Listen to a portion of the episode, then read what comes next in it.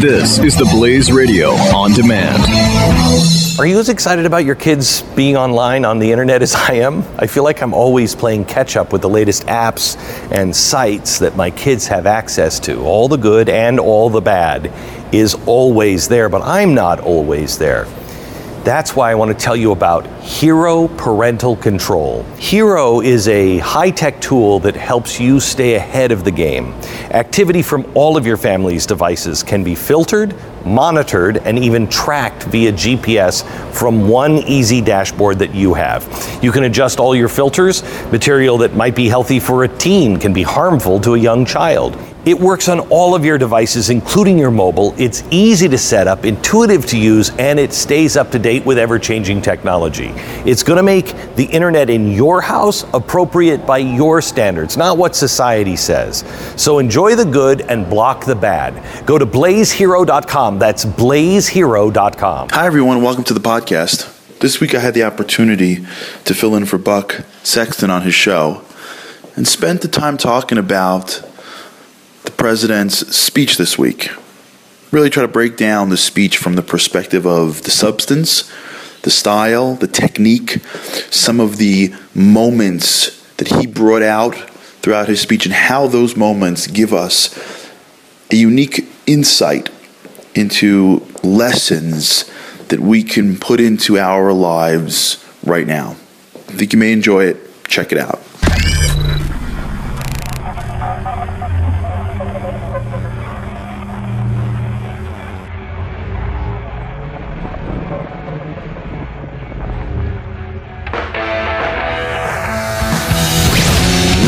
Now, spreading freedom across the nation. This is The Buck Sexton Show.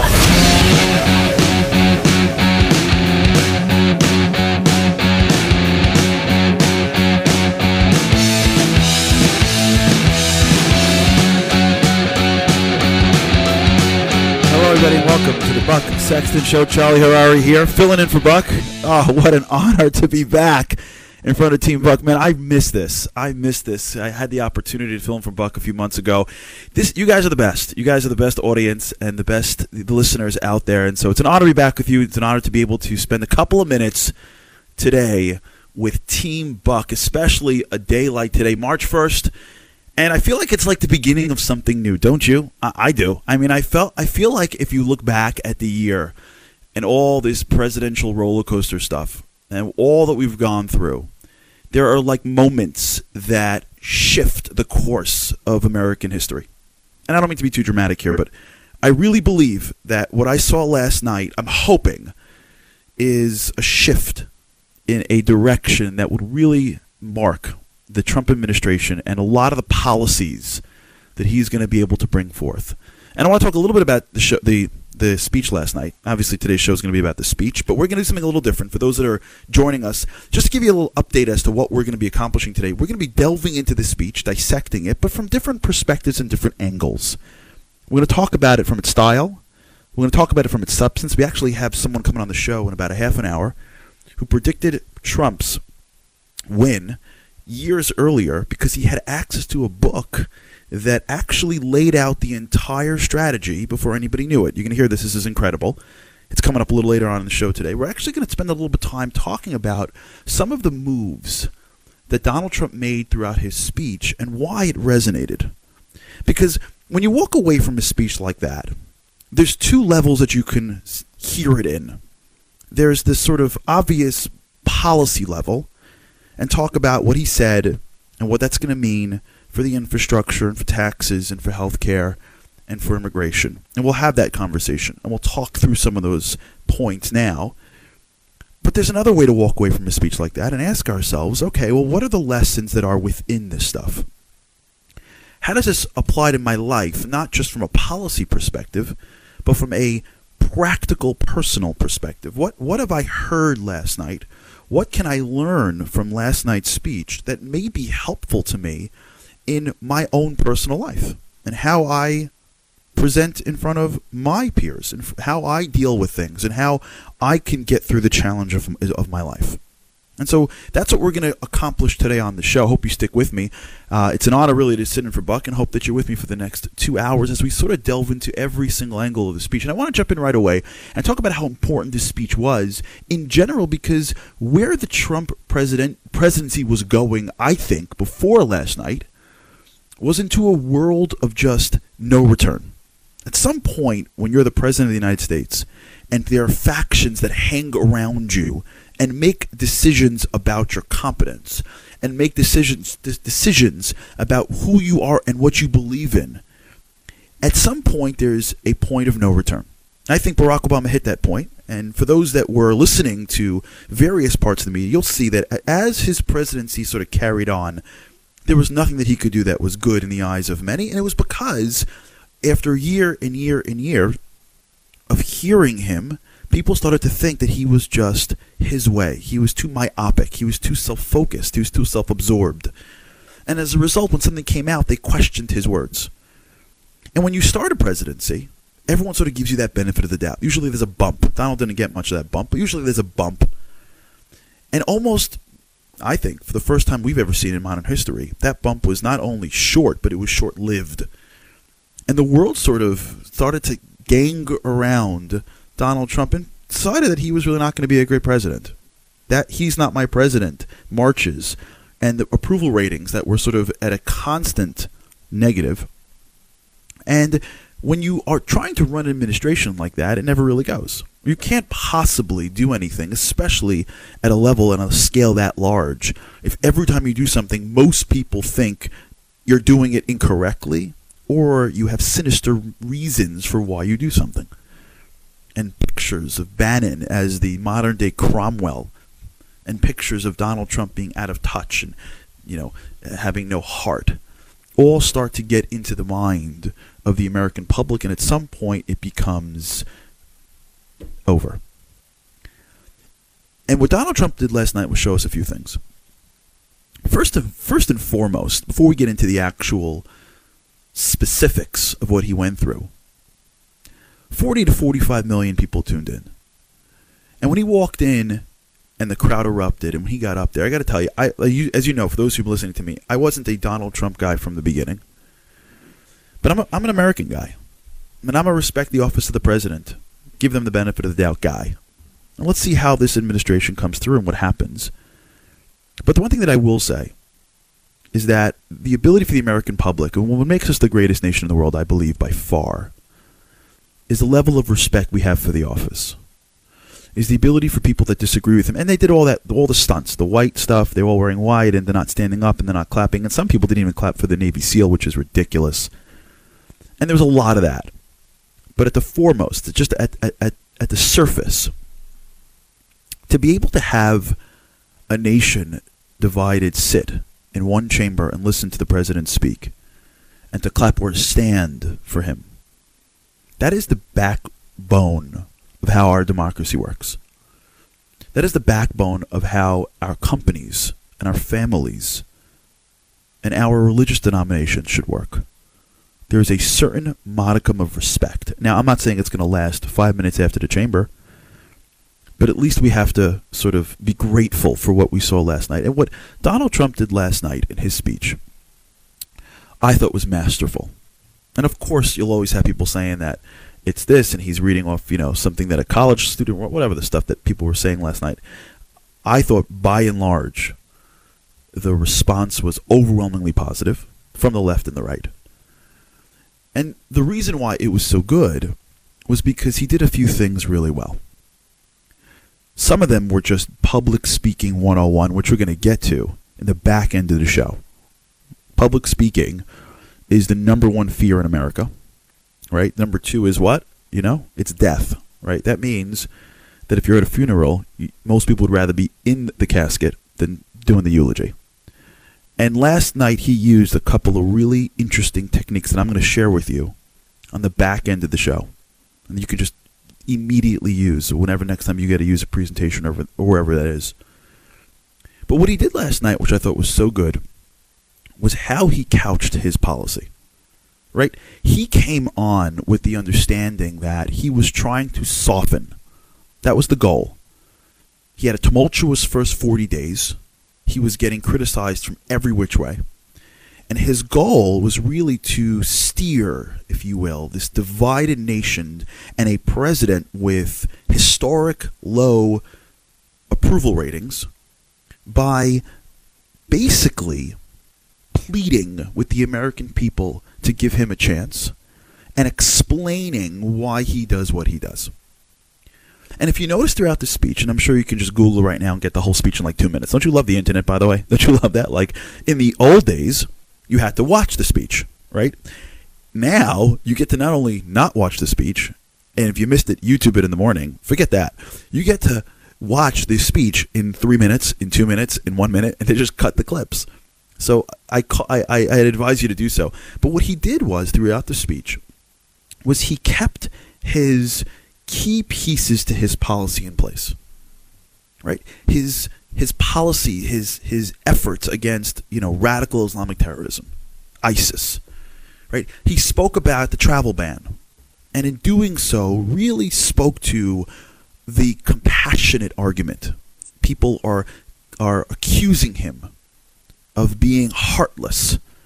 And he tried to sort of steer it and to flip it and to speak about compassion, not from a perspective of the immigrants coming in in these particular nations and the potential terrorism and the inability to vet them from where they're coming from, but for the people of our country. Right? He spoke about trade. And when he spoke about trade, which I, I, I could I, I, I couldn't believe it, he, he, he quoted Abraham Lincoln, right, who warned that the abandonment of the protective policy by the American government will produce want and ruin among our people. Right? The idea that we're going to be kind to everybody else but our family. That's part and parcel of the Judeo Christian ethic in which this country is founded on. Moral principles demand us to take care of our family first. You're not a righteous person because you can give out alms to the poor, the strangers, while your kids are starving. But the shift, the spin, the frame of the trade policies that he's looking at to protect the worker, of the use of steel, right, of the infrastructure that he's trying to build, and why the trillion dollar plan that he's trying to put together is going to jumpstart a lot of the jobs and rebuild this country. I got to tell you, when he said to us, when he said in the speech, we're spending all this time rebuilding the world, and what about ourselves? I said to myself, you know what? He's not wrong, right? I live in New York City. Our airports are, I wouldn't say top of the line. The infrastructure, the buildings. And so, what was going on throughout this entire speech was a real stick to the principles. Tax reform, right? Middle middle class relief. The wall, right? At some point, he turned around and he said, "Ask yourself the question: how are you're going to answer someone who loses their jobs because we can't defend our border. Right? And each and every one of his policies, what he was doing was responding to much of the criticism that he got along the way. But here are some of the small things that may have been missed. Along the way, he threw a couple of bones. Right? If you noticed, he spoke about paid family leaves. And when he did, that's a long held Democratic Party priority right? And so when he said that, it became very hard for the liberal lawmakers to not jump up and clap. Right? His his working with Muslims, his mentioning, which I think was appropriate, Muslims that are also getting killed by terrorism, softened a little bit of the blows of his racism, or his claim. People claim that he is. Right? His increase in military spending, although that is mo- most definitely right on that list of what he is um, known for in his policies, you notice that, you know, that's right down the fairway for one of his fiercest critics, Senator John McCain. And so along the way, what he did was continuously build the reasons for his policies, frame the criticism, send in a few of these olive branches across the aisle, which makes it harder and harder for the people afterwards or during to not be part of. And what we saw last night was something that I think is something that we can take into each every one of our lives, which is lots of times in life you start off with the wrong footing. right? You start off and you're ambitious and you think it's your way, and you get running on things, and along the way you break things, you offend people. But to have the time and the ability and the opportunity to be able to pull back and to explain and to frame and to hear what people are saying against you and to include it into the reasons for why you're doing it, just being able to articulate something actually changes how people respond to you and how people respond to it. And if you notice afterwards, this is amazing, is you can literally see from the entire press what people are saying, right? You know, Anderson Cooper, this is probably without doubt one of the best speeches he's, I've ever heard right? One of his best speeches. I mean, even it gets harder and harder. I mean, I know MSNBC had a whole thing with uh, the Kentucky governor, which we'll talk about when we come back from the break. But it's an amazing thing just what happens. You can explain. When we come back. We're going to talk about what M- what MSNBC tried to do, how that how that didn't work, and speak a little bit about just what it is that one needs to do to become more effective. This is Charlie Harary filling in for Buck Sexton, and you're listening to the Buck Sexton Show. Buck Sexton, The Blaze Radio Network.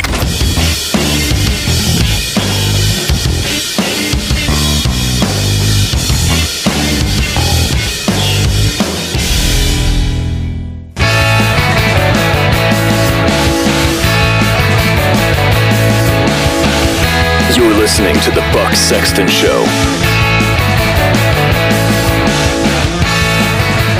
And welcome back to the show. Charlie Harary filling in for Buck Sexton. Hope everyone's doing well. Welcome to the Buck Sexton Show. Excited about what I heard last night in Trump's speech.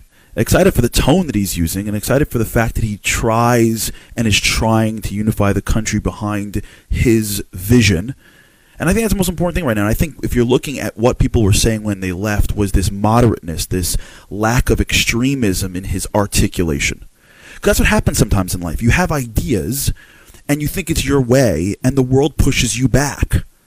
And in pushing you back, you do one of two things. Either you harden yourself and say everybody is off and everybody is wrong. I don't need to explain myself. Anyone have bosses like this? Anybody have a boss that says to you, "Hey, by the way, it's my way or the highway"? Anyone have parents like this? Does anybody parent their children like this? I don't need to explain myself to you. I'm your father. You get this? Well, that's not how leadership works. And where the Trump administration was heading towards before last night, I would say, is this world of we'll do it our way and we'll go a million miles an hour and we may hurt some people along the way and either hold on for the ride or have fun watching from the sidelines especially recently with this whole media stuff and not inviting certain media outlets and the panic and the pandemonium of the media saying I'm not invited to enough stuff. But what last night tried to do, and I hope it continues, and I don't think for one second that he went deep into policy. I, I agree, like I believe, like most people, I think that it was a little lo- little light on the specifics, but it wasn't meant to be in, in more specific, right? It was a it was a national address on 40, 45 million people. It was supposed to be lofty. It was supposed to be more visionary. And there were pieces of it that I may have particularly disagreed with. But the idea that he got up there and he reframed and he set a vision and he asked for the time and he almost felt a little more humble, if I can use that word with Donald Trump, was very encouraging to me. And you can see from the reaction that people had afterwards just how hard it was for the usuals to come against it. In fact, MSNBC had something where they had Stephen Beshear, who was this former Kentucky governor, basically sitting in this looked like a diner with a whole bunch of people, totally staged, stunty, even per you know Rachel Maddow, saying he, it was reckless and it was terrible. And even when the panel responded to seeing that, they were like, "Oh, stop! Like, come on! Like, seriously." You guys, it, it just it just comes across so partisan that whatever he says is going to be terrible. And you see even the responses today, this the terribleness. And and what happens is sometimes when someone else has their moment, it's hard for somebody else to even acknowledge that moment. And Donald Trump has and will have, I'm guaranteeing, plenty of difficult moments as a leader. There's plenty of times where this nation is going to scratch their heads and go, "Really?" But this last night wasn't one of them. So you know, as as an American, you got to pull back and go, you know what? Let's give it to him. Let's just give him one night where he got the right speech written and he said it right and he seemed somewhat genuine and sincere. and he delivered something that the nation may not necessarily agree on but can get behind. And there's enough in there, I think, for the nation to get behind, even if they may disagree on a lot of the practicalness and the practicalities of how this gets done. And he delivered that. And I think it's important for us to think through that, by the way. And a lot of what you're going to hear from me in the show and what you hear from me in general is what does this mean for me personally? And what it means for you personally is that many times in life you have ideas and you have directives and initiatives and missions. You're in charge of something or someone, or you're working with something or somebody, and they don't necessarily agree with you. And it takes a really big person to pull back and explain. We come back. We're actually going to be talking to Jake Novak, an individual, a political commentator out of CNBC, who got a book about five years ago and has used that book to be his blueprint for how he predicted Donald Trump's election and how he is predicting what will be the drivers of the Trump administration, all from a book that he received from of a particular author a little bit a little while ago. It's all coming up with Jake Novak. You're listening to the Buck Sex. This is Charlie Harary filling in for Buck on the Blaze Radio Network.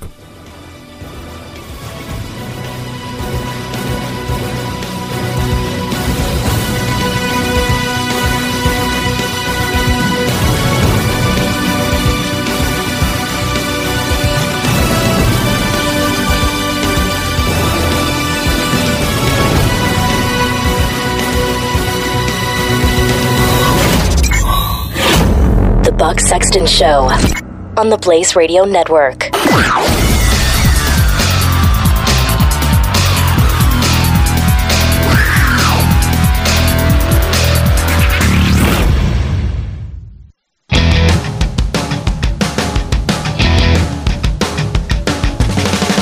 Buck Sexton. The Blaze Radio Network. And welcome back to the show, everybody. Charlie Harary filling in for Buck. Hope everyone's doing well. Hope everyone's having an enjoyable March 1st as we head ourselves into spring. Last night, Donald Trump delivered, I thought, a knockout. I think people around the country may have agreed. We have on the line right now an individual who has been on the show with me before mostly because he was predicting Donald Trump to win, and everyone thought he was crazy. Uh, Jake Novak, pol- political commentator, was saying for months that we're missing it. This the story is not whether or not he offends this person or that person, or whether he's politically correct or not correct. Things are not going to take him off message, and he's going to win, and everybody thought he was nuts. And he was right. Jake, welcome to the show. Thank you. I, I still might be crazy, even though I was right, though. We should make sure that everyone knows that. Right, right. Let's make sure that's a clarified point. Right, exactly. so, so recently we had this conversation. I know that you have this op-ed on CNBC, and I would, uh, I'll tweet this out to everybody. And you know, if you're googling it, Google the op-ed Jake Novak CNBC. It's not the art of the deal. You have this, you have this op-ed out there that I was, I, I have absolutely loved. And in it, you say that there's a book that you got in 2012 that gave you the blueprint that was that that enabled you to predict Trump's victory and you think is going to be how he's going to you know basically govern his administration. What is that?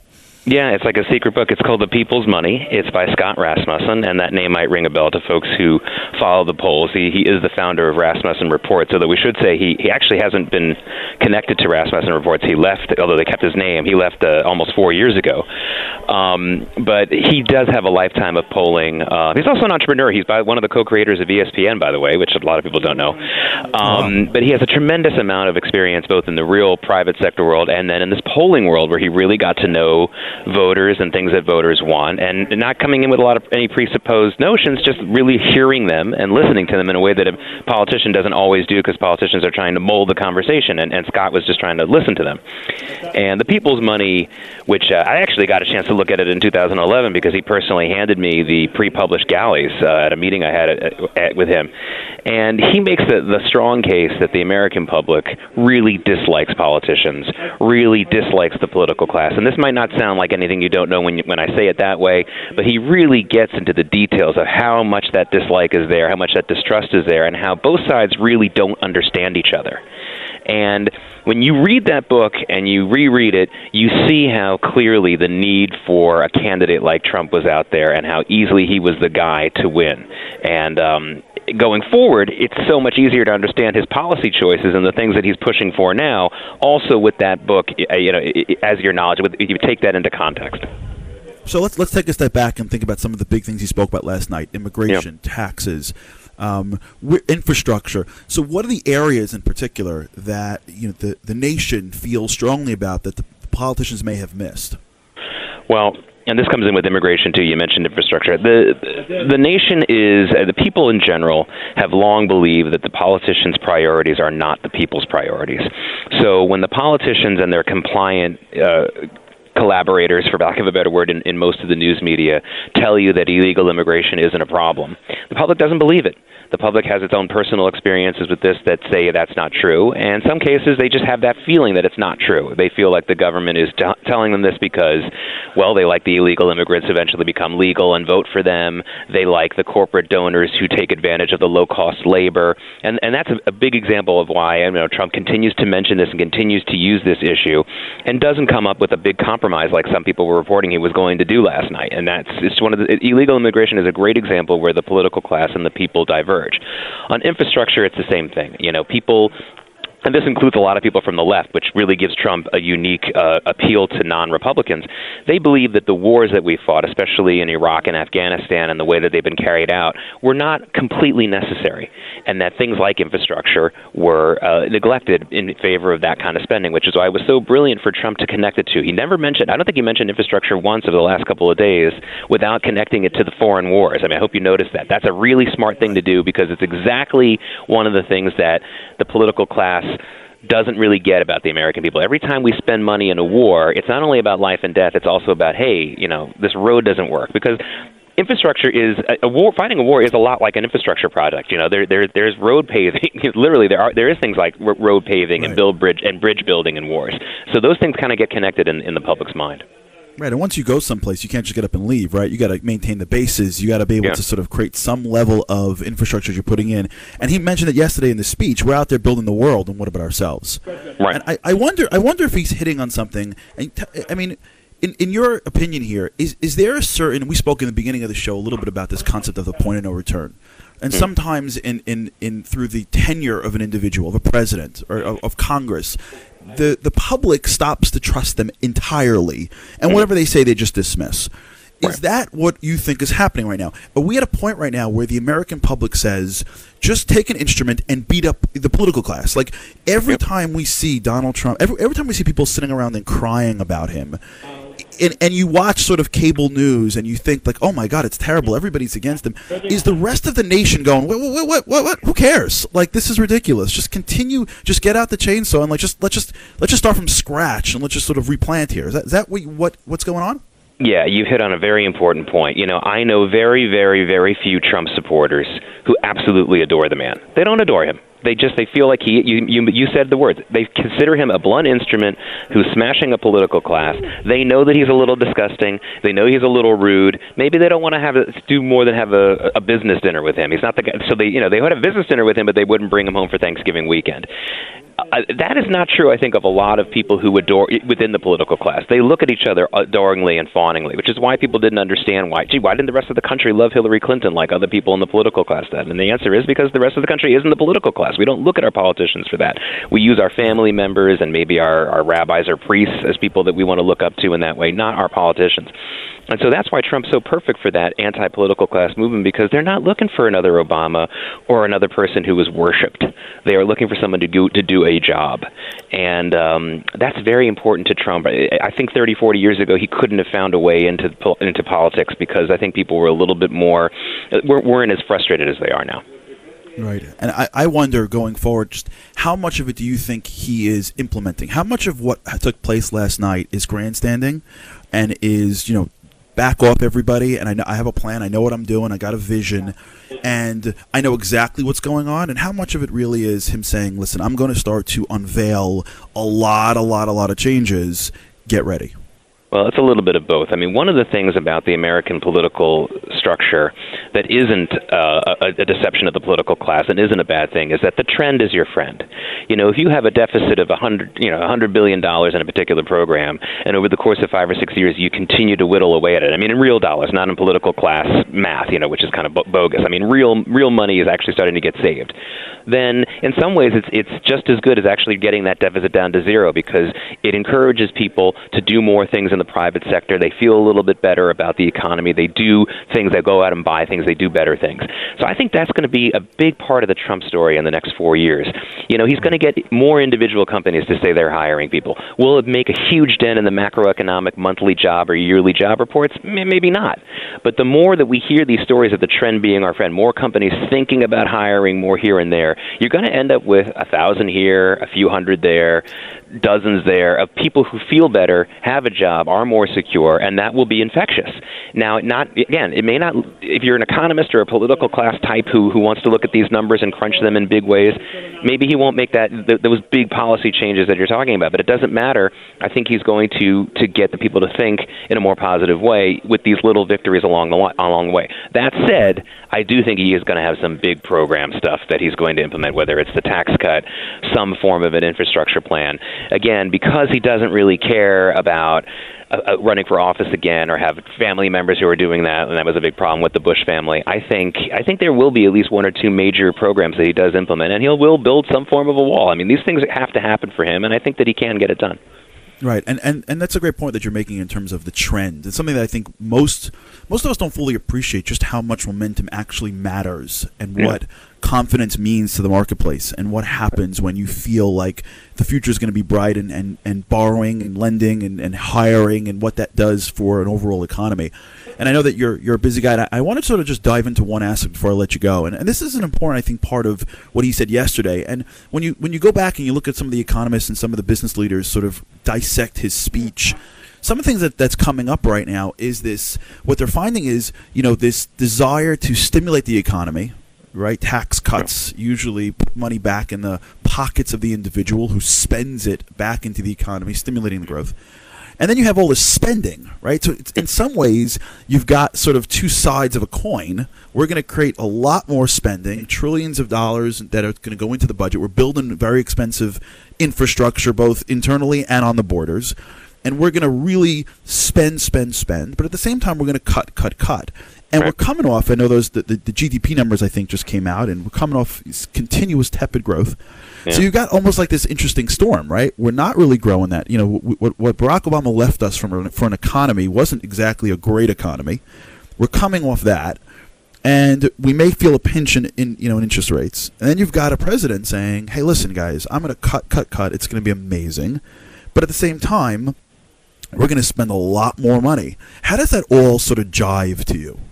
Well, you know, Europe is a great example of this. You know, there was a whole austerity push in Europe a couple of years ago, and it didn't seem to work that much. You know, the idea of just cutting without spending or some kind of stimulus didn't seem like it was working very much for them.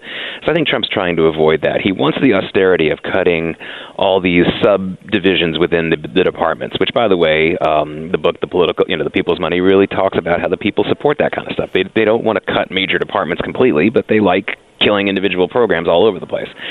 But if you only do that, you, you're right. You, you create a situation where people aren't necessarily positive. They're not thinking about the positive momentum in an economy, and it doesn't help grow the economy. You got to have something that stimulates. Now, conservatives for years have said, well, cutting taxes will do that, and that'll be enough. But I don't think Trump buys that, and I don't think the people necessarily buy that. They want to see real action in some way. I don't think that Trump is going to be able to make a huge dent in balancing the budget, even if he cuts and we get a lot more growth. It's still it's just it's something we can't grow our way out of, and and we can cut our way out of it, but it's going to take bigger cuts than even Trump wants. But this is the point that you're making. You got to have a positive attitude in the country. Nothing is going to be done if people feel like things are getting worse. You know, great example is crime. Crime is still at historically low levels, but it's up over you know in certain cities like Chicago. It's it's higher than it was the year before. So even though it's down compared to what it was 30 or 40 years ago, it doesn't matter. People see a negative trend, and it gets people very upset. So a positive trend can be infectious, can can make some positive things. Again, I just don't. If you're looking for the, the deficit to be cut in half or cut by a third in, in four years, you know, you're going to be disappointed. But if you want a country, if you want to see a country that has almost, you know, three or five, 3.5 percent GDP and a stock market that's remaining at these levels, I think you might not be disappointed. Right, and I, I think your, your point is, is well taken. And I, I'll let you go with one last question because this is a question I think most people don't fully appreciate. But you, in, in your position and what you're seeing both at CNBC and, and, and just from the financial perspective, the economic perspective, political perspective, how important is perception? Right? How important is a feeling like it's going to be better? And is that really what was going on last night? It was this sense of daddy's home or mommy's home you know th- your parents in the house and we got this. Like you know when i was a kid growing up i remember when you know whenever i would be in the backseat of a car right? And whenever we got lost i just looked over to the front right? My mom or dad was driving. And if it looked like they knew where they were going i was like okay i just go back to doing what i was doing in the backseat. But if it looked like they were nervous i was like uh-oh am i gonna we gonna get there alive right?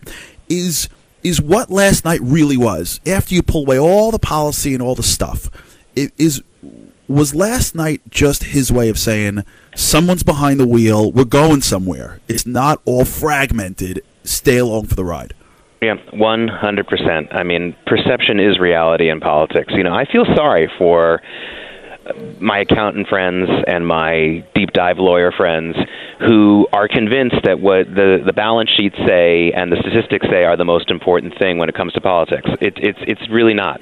I mean, just think about the way that the Democrats were peddling Hillary Clinton as a candidate. They kept saying this crazy line over and over again. She's the most qualified to run. It's an insanely stupid thing to say in politics. We don't we don't. It's like voting for. It's like choosing your wife based on some list of qualifications. That's not how it goes.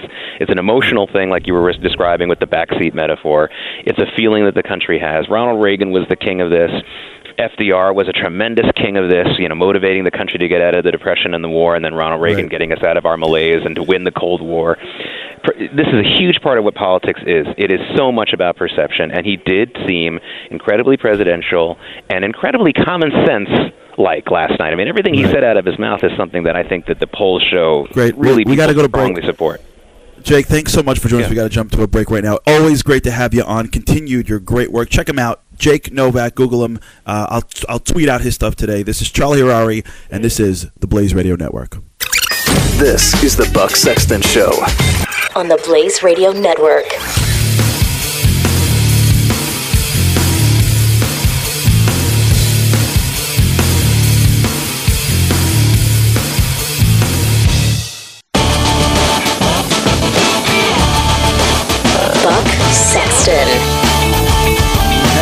Welcome back to the Buck Sexton Show. Charlie Harary here, filling in for Buck. Hope everyone's well. Just spoke with Jake Novak um, and his work and how he was able to predict what Donald Trump was going to do and how the future is going to be looking like under the Trump administration. And I think his conclusions about how people feel about the political class is something that a lot of people have been waiting for someone to be their representative on. But what I really want to transition and go into hour two with is this idea of this perception shaping reality. So much of how the world works is outside the spreadsheets. It's outside the bottom lines. It's outside the the political the, pol- the politics and the, the policy papers. It's perception. It's how you see the world. Last night's speech was not just about his policies. Last night's speech was about perception. He needed for the world to hear him on the greatest stage and feel comfortable and confident. We come back in hour two. We're going to actually speak about specific moments of that speech and how it evoked certain of our emotions for a reason. It was done very deliberately. Check it out. This is Charlie Harary filling in for Buck Sexton, and you're listening to Blaze Radio Network. We'll be right back.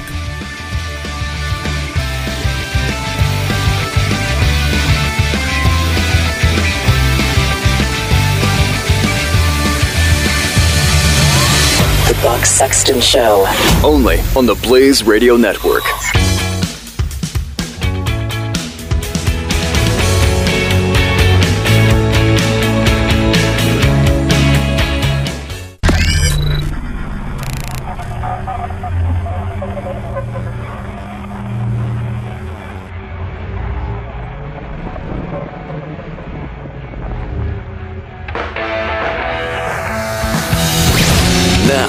Spreading freedom across the nation. This is The Buck Sexton Show. And hello, everybody, and welcome back to the Buck Sexton Show. Charlie Harary here, filling in for Buck. Hope everyone's well happy beginning of March, beginning of spring coming your way. Spent hour one talking about Donald Trump and his speech last night, why it was, I think, momentous, and what he's planning on doing in the next, um, you know, few months, and years to make true of his of his agenda and of what he's going to be ultimately delivering for the country. But one of the things that I think gets lost when you see something of this of this magnitude is the style. Right? We get sometimes too caught up in, in, in the weeds, if you will. And when Jake Novak was on last time, we spent a little bit of time talking about some of, you know, the the, the areas that surround the speech. And we sometimes forget to pay attention to that. And that's really everything right? What's what really happened last night wasn't just a conversation about immigration or tax reform or infrastructure or fighting terrorism. And if all we do is walk away from a speech like that and hear those specifics, we sort of miss the point. What happened last night came together and congealed into something that was even bigger. And what I'd like to do in this hour is really identify some of those moments. Because when you go back to your life, when you're listening today to the radio, and you're asking yourself how I can be more productive, how I could be more uh, effective in what I am doing, you'll get those lessons much less from the tax plan that Donald Trump comes up with. You'll get those lessons from understanding the the the thinking behind all of the advisors around someone at the level of a president. We don't take advantage enough of some of these more internal lessons that are being used to employ larger strategies. And as a result, we miss some of the most important stuff, right? Perception shaping reality is the story of last night's speech. It's not the specifics. His goal last night was to stand before a nation and tell the nation, you'll forget half of what I tell you in the next two hours, by the morning for sure, but what you'll remember is how you felt with me standing behind this podium in this room in front of the entire political establishment cheering for me and me coming across as being confident and all together. The perception. And by the way, look at the markets today. Look at what's going on today in Wall Street. They're responding to that perception. They're responding to that feeling of confidence. And you personally, in your life, right now, wherever you are, whatever you're doing in your life, in your family, in your job, in your business, in your church, whatever you're doing out there today, your leadership is being defined not necessarily by what you say, it's by how you say it, by how you react, by what you do in crisis, by what you do when people push back on you, by how you articulate things to people that are your detractors, by the confidence that you show, like I said last in the last hour, when you're the parent driving the car, the confidence you show changes the feelings of the kids in the back. And that, by the way, is true in in everything that you do in life. Perception shapes reality. And when you see a presidential address and when you see a presidential candidate, what you're not seeing, but what we need to see, is what's really going on. The fight in our minds for is the perception positive? Do I feel comfortable and confident? And if you do, it has real tangible benefits. It will change whether you, as a business owner, will make a few new hires. It'll change you as an individual whether you'll make that purchase that you may not be able to necessarily afford, but feel like you'll make more money in the future. That's all based on how you feel about the economy, about the government, about our future because perception shapes reality. And what happened last night was more than just a few words. What happened last night was a game of emotion evoking.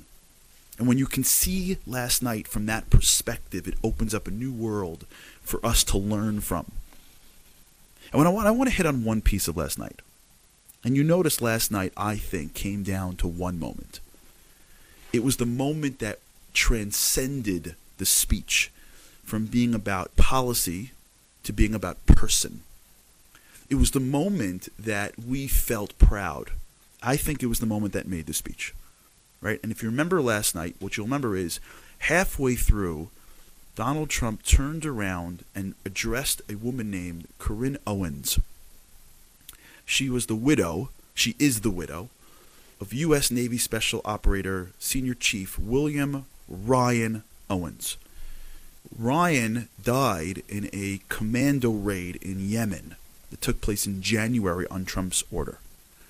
And at some midway through his speech, he turns and addresses her, and here's what he says. The challenges we face as a nation are great, but our people are even greater.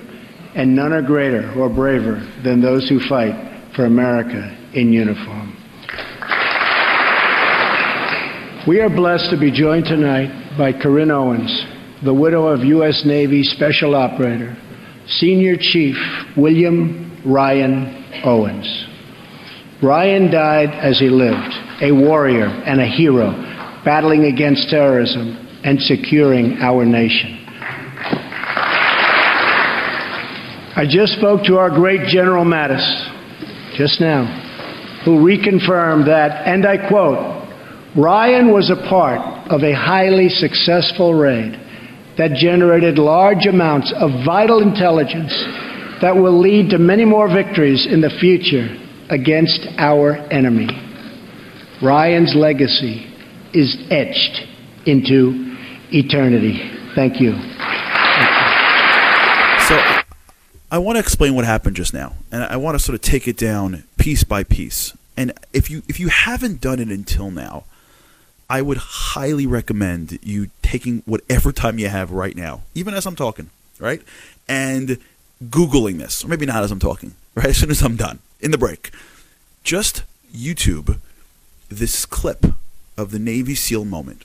And here's what you're going to find. And if you noticed in that clip that we just played for you, there were two pieces when they started to clap. And the first piece was when Donald Trump basically just called out Carryn and thanked her for Ryan's service, and people started clapping. And we cut a little bit of that clapping here because we wouldn't have you sit there listen to clapping for 40 seconds or so. But what you what happened at that moment was the entire crowd erupted in applause for this wonderful woman. And I, I just go to it and check it out because you'll see something amazing. Everyone in that room stood up. Unfortunately, some people didn't clap, which is a whole nother discussion. And Mrs. Owens sat there and just took it all in, in tears, sitting the entire time. And as that moment hit, I thought to myself, that's what it's all about. Isn't it? It's what it's all about. It's about gratitude to those people that are sacrificing their life for this country. It's about recognizing that we may disagree on a lot of stuff. I mean, a lot.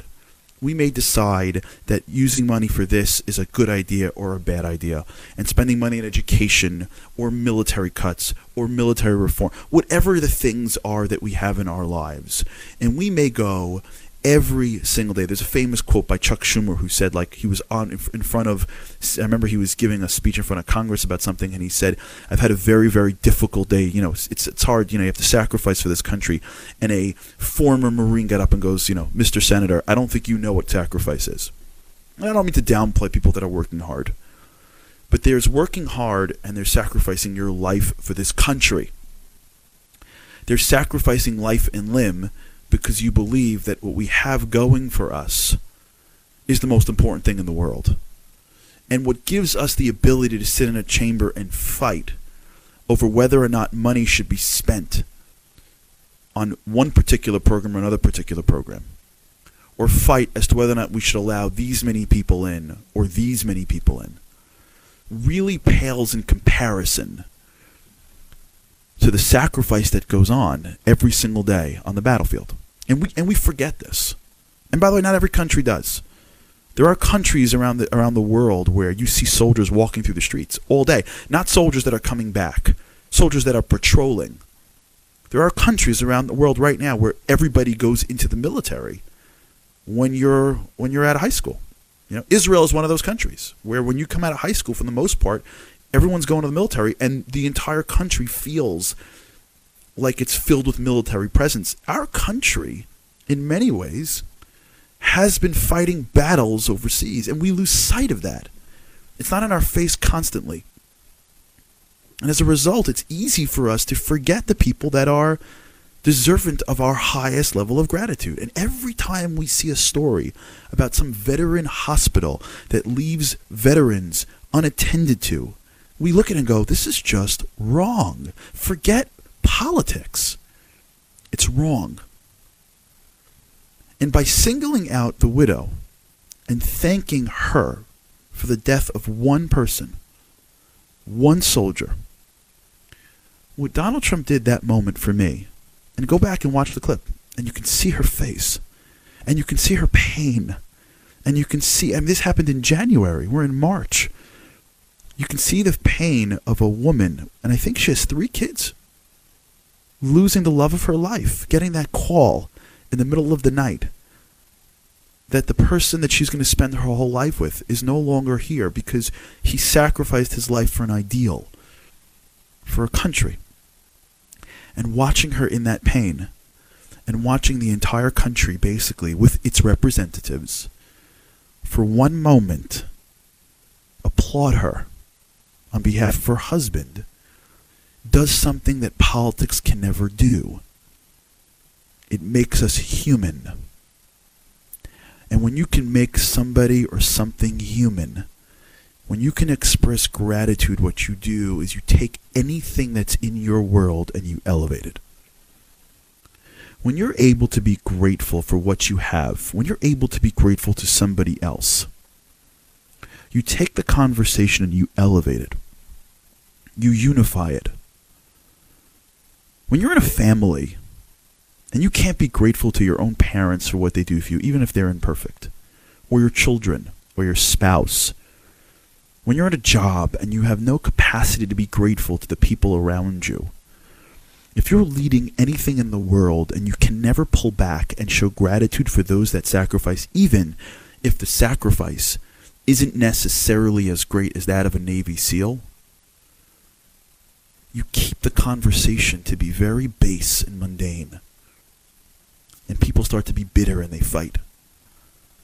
But if you elevate it up a notch, you show how human you are. You show how we're all connected at the end of the day. You show how all of the stuff that we're fighting about is is inconsequential and compared to people that are so much more important and do so much more. When you can elevate a conversation to being grateful for something or someone else does, you show true leadership because you get to unify people. And it's not just a distraction to the policy. And it's not just, well, this is something that he had to do. And if anybody sees last night's speech and says it was a gimmick or a trick, they're missing the entire point. That was the moment. Everything else is the distraction. Everything else is how you have to navigate your life. What makes this country this country was that moment. When we come back, we're going to talk a little bit about what he said next and why what Donald Trump said second, that I'm going to replay, or I'll say it, caused Ms. Owens to jump up and clap, and how that is actually most important things you could do to somebody in pain. This is all coming up when we come back. This is Charlie Harary sitting in for Buck Sexton, and you're listening to the Blaze Radio Network.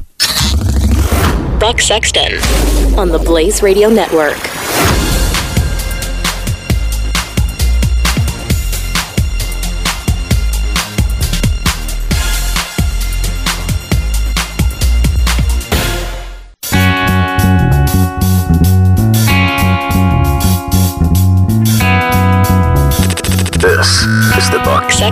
Show.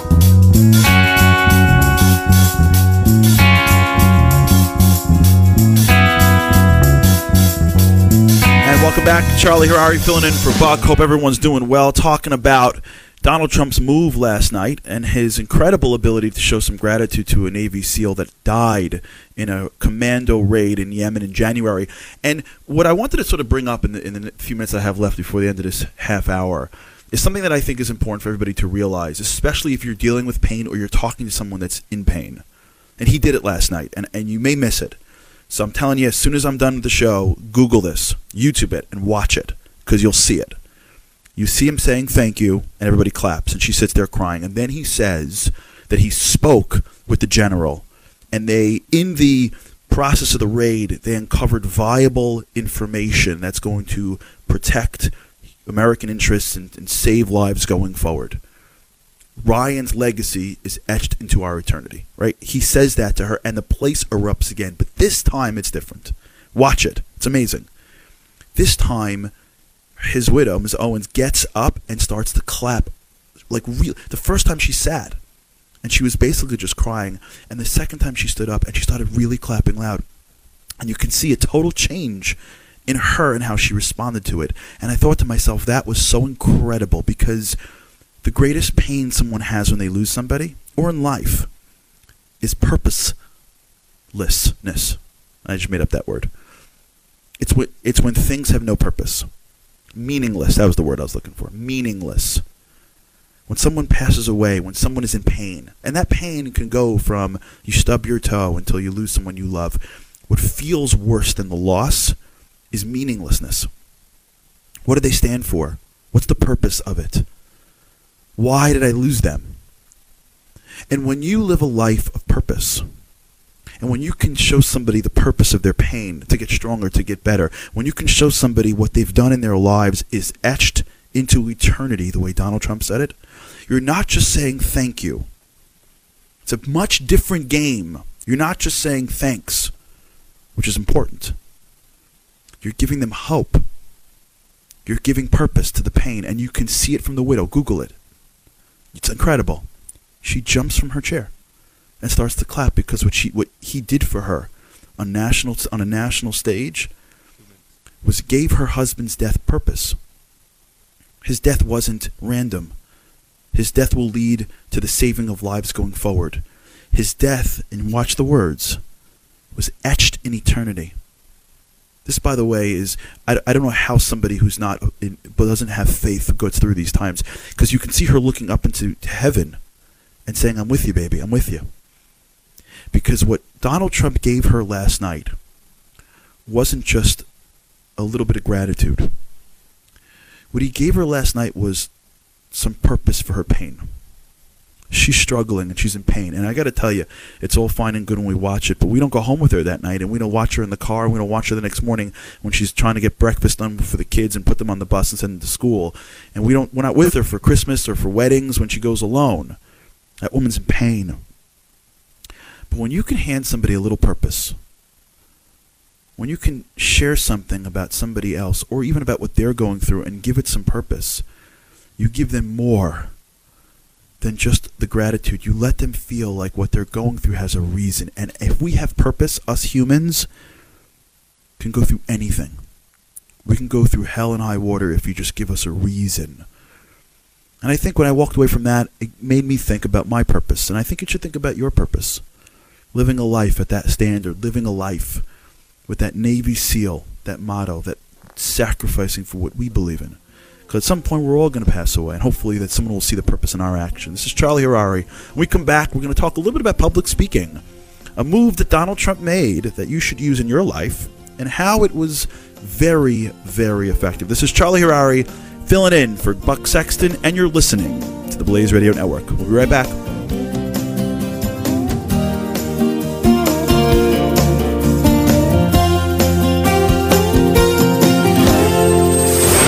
Buck Sexton Show on the Blaze Radio Network.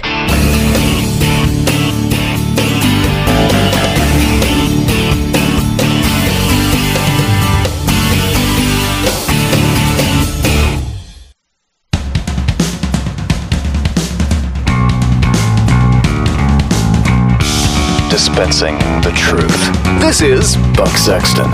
On the Blaze Radio Network. And welcome back to the show, everybody. Charlie Ari sitting in for Buck Sexton. Hope everybody's well. Spent a little bit of time today dissecting the various components of the Donald Trump speech last night and how important it was, both from a policy perspective, the substance of what's going to be taking place next year and the impact that it's going to have on our lives. But in many ways, maybe more importantly, on the style and some of the techniques along the way.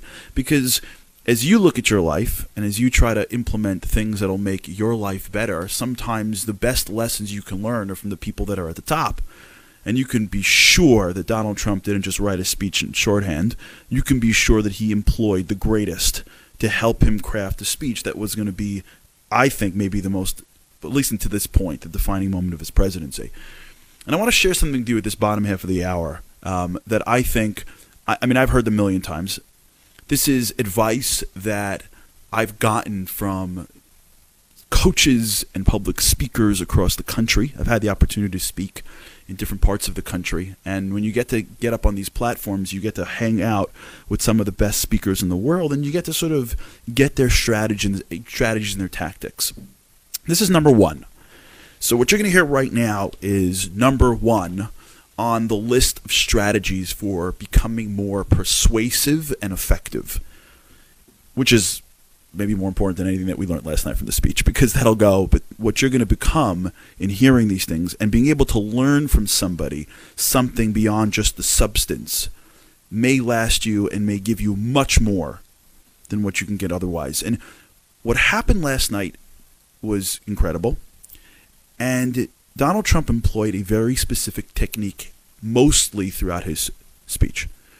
And I want to play you a clip and I want to share with you the technique and I want to teach it to you so that today you can use it and for the rest of your life and hopefully you'll stay in touch with them and you'll say hey charlie remember i heard that show on march 1st my gosh it really helped me. Midway through the speech he, he trump calls out someone named monica crowley.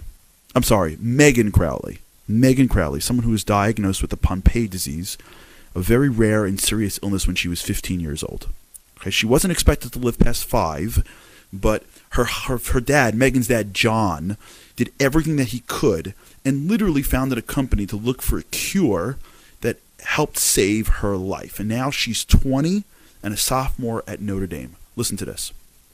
True love for our people requires us to find common ground, to advance the common good, and to cooperate on behalf of every American child who deserves a much brighter future.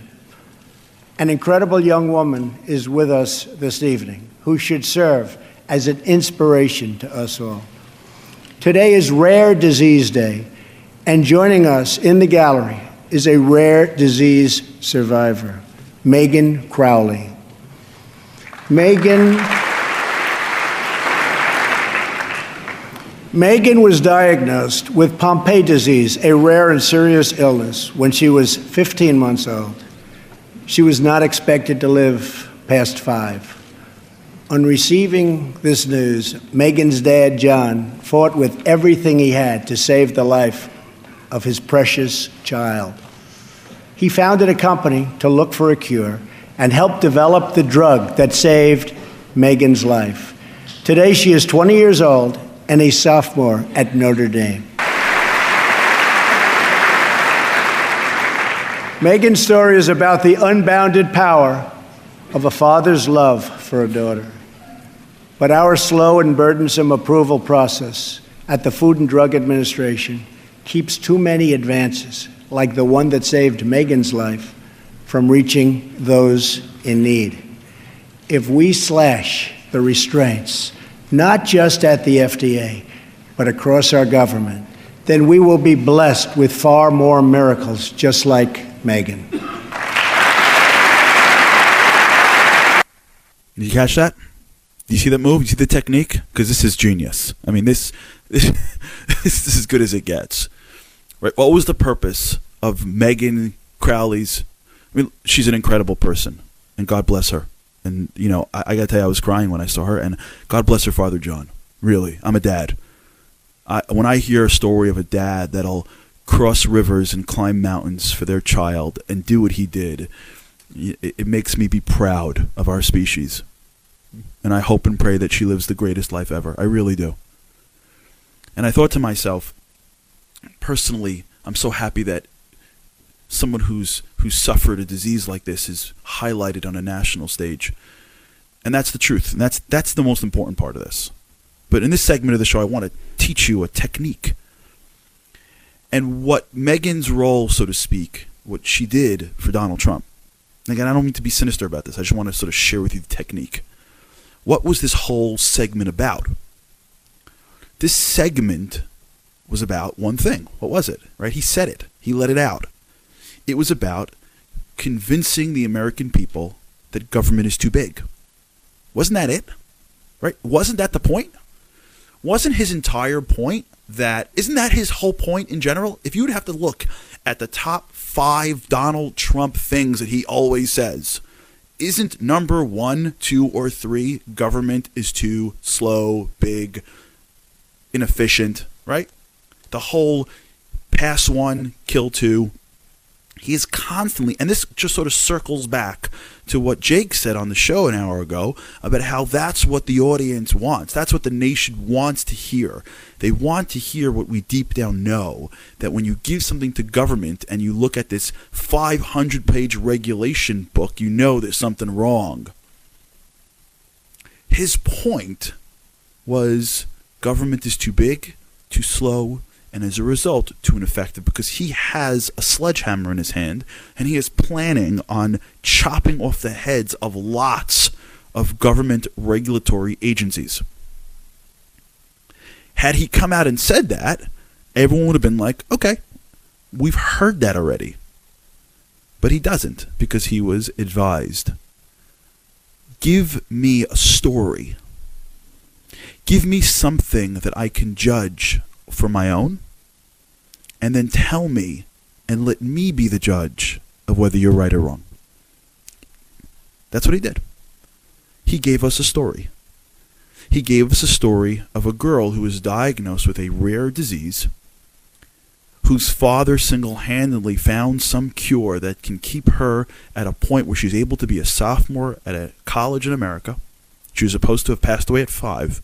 And then he links that too, the slow and effective regulatory heavy agency, the FDA, so that me and you can look at it and go, oh man, it's government against Megan and her father, John. What he did last night, the technique that he used last night, was find the story for every argument. This is persuasive speaking 101. This if you take this tool and put it in your quiver for the rest of your life, you will find you will become more effective anytime you want to convince somebody of something. It doesn't have to be something big. It can be your boyfriend, it can be your child, it can be your boss, it can be your consumer. You find a story that they'll resonate with. A story about you and your family. A story from maybe the Bible. A story about someone that you heard about that have gone through what you want to get across. You want the kids to do something, and you find a story about hard work or grit. You find a story about innovation if you're speaking to your boss. You find a story about overcoming challenges if you're speaking to your friend who's having a hard time. If you want to become persuasive in what you do, don't just come out and say it. That's easy. Teach it. What Donald Trump did last night, and people say he took advantage of her. I don't think it was that sinister. He was making a point that regulations will hurt people. I'm not cutting regulations because I'm just me against politics. I'm not cutting regulations. And by the way, this may be, I don't know. I'm saying his point was I'm not cutting regulations because I got nothing better to do with my time. I'm cutting regulations because it's harmful for innovation, it's harmful to people. And I'm not going to tell you that straight. I'm going to show it to you. Do you see that brilliance? I'm going to bring somebody out that's going to, just by her very presence, get you to stand on your feet and clap. I'm going to bring out a story of a dad that on his own will inspire you just from who he is and was, or he is. And then, once you've already bought in to this incredible story, I'm going to point out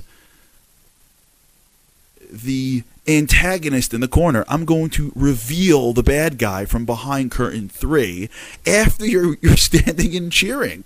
Right after you're wiping your eyes with tears, after you've already felt the goosebumps in the back of your neck, then I reveal. And, and listen to it, Google it, YouTube it. It's unreal.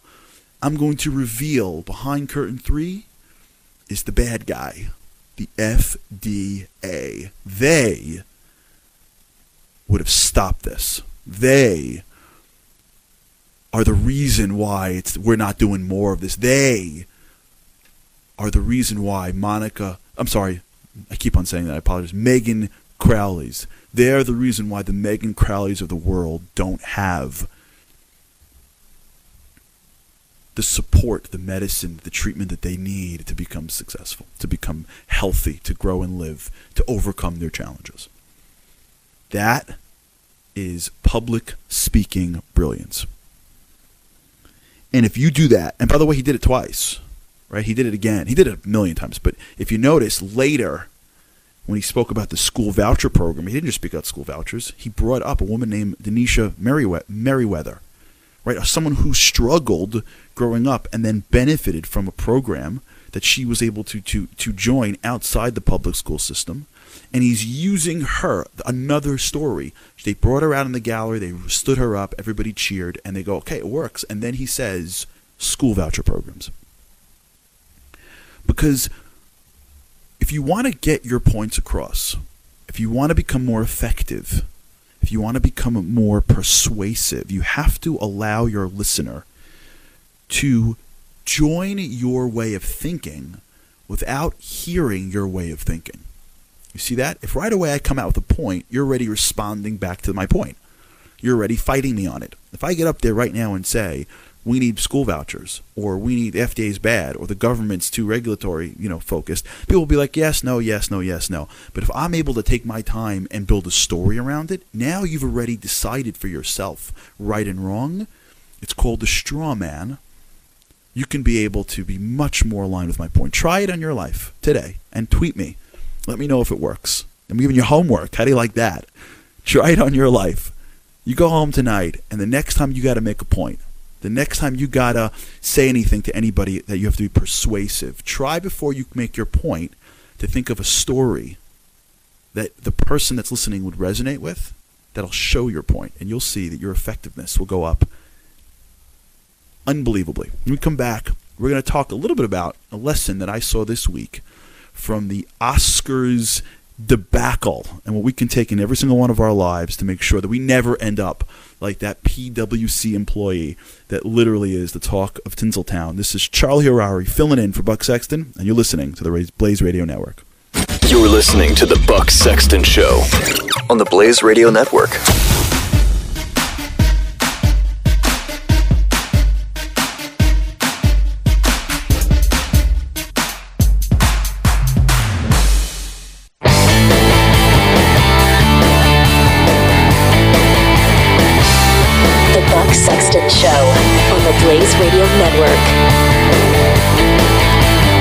Welcome back to the show. Charlie Harary here, filling in for Buck. Thanks so much for taking the time to stick with me throughout this show. An honor to be sitting in his chair. Buck's such a great guy, and his audience is absolutely incredible. Just to go back a little bit, we spoke about, you know, we, we began the show with this idea of the power of communication and the importance of that. And I think that most of us don't fully appreciate that. If you have to learn nothing from last night's um, performance from Donald Trump, learn the following that just when everything seems lost for a relationship or for uh, confidence, just communicating how you do things and why you think things goes a really long way. Right? If nothing happened last night, at least the American people, after watching Donald Trump get killed in the media over the past 60 days or so, you can see or 40 days you can you can see just how quickly people just want us to communicate with them but you learn we learned a few things throughout this period of time right we learned about the people how it's all about the people. And you need to get the trust of the people and how the politics and the political class has really lost the faith of the everyday person. And that's why Donald Trump is who, who he is because he's the blunt instrument that's trying to break down the class that has lost the trust. What he tried to do last night was actually regain the trust. We learned about the power of perception, the perceiving something to be strong and confident, and what that does to the economy, and what that does to the to the to the country, and the power of gratitude, saying thank you for things, especially people that sacrifice themselves for you, whether that sacrifice is life and limb or just, you know, time and dedication, and showing someone the purpose of their pain. But most importantly, I think one of the things that I hope we take away is the power of a story and what that means for us and how stories, I know that Glenn speaks about this a lot. It's true. Stories are what make us, stories are what connect us. So tell your story and hear someone else's story because that's how we're going to become the nation that we're meant to be. It's Charlie Harary thanking you for the time, the attention. Thank you, Buck, for giving me the chance. And you're always, it's an honor. Really, it is. You're listening to The Buck Sexton Show, and this is the Blaze Radio Network. Have a great day.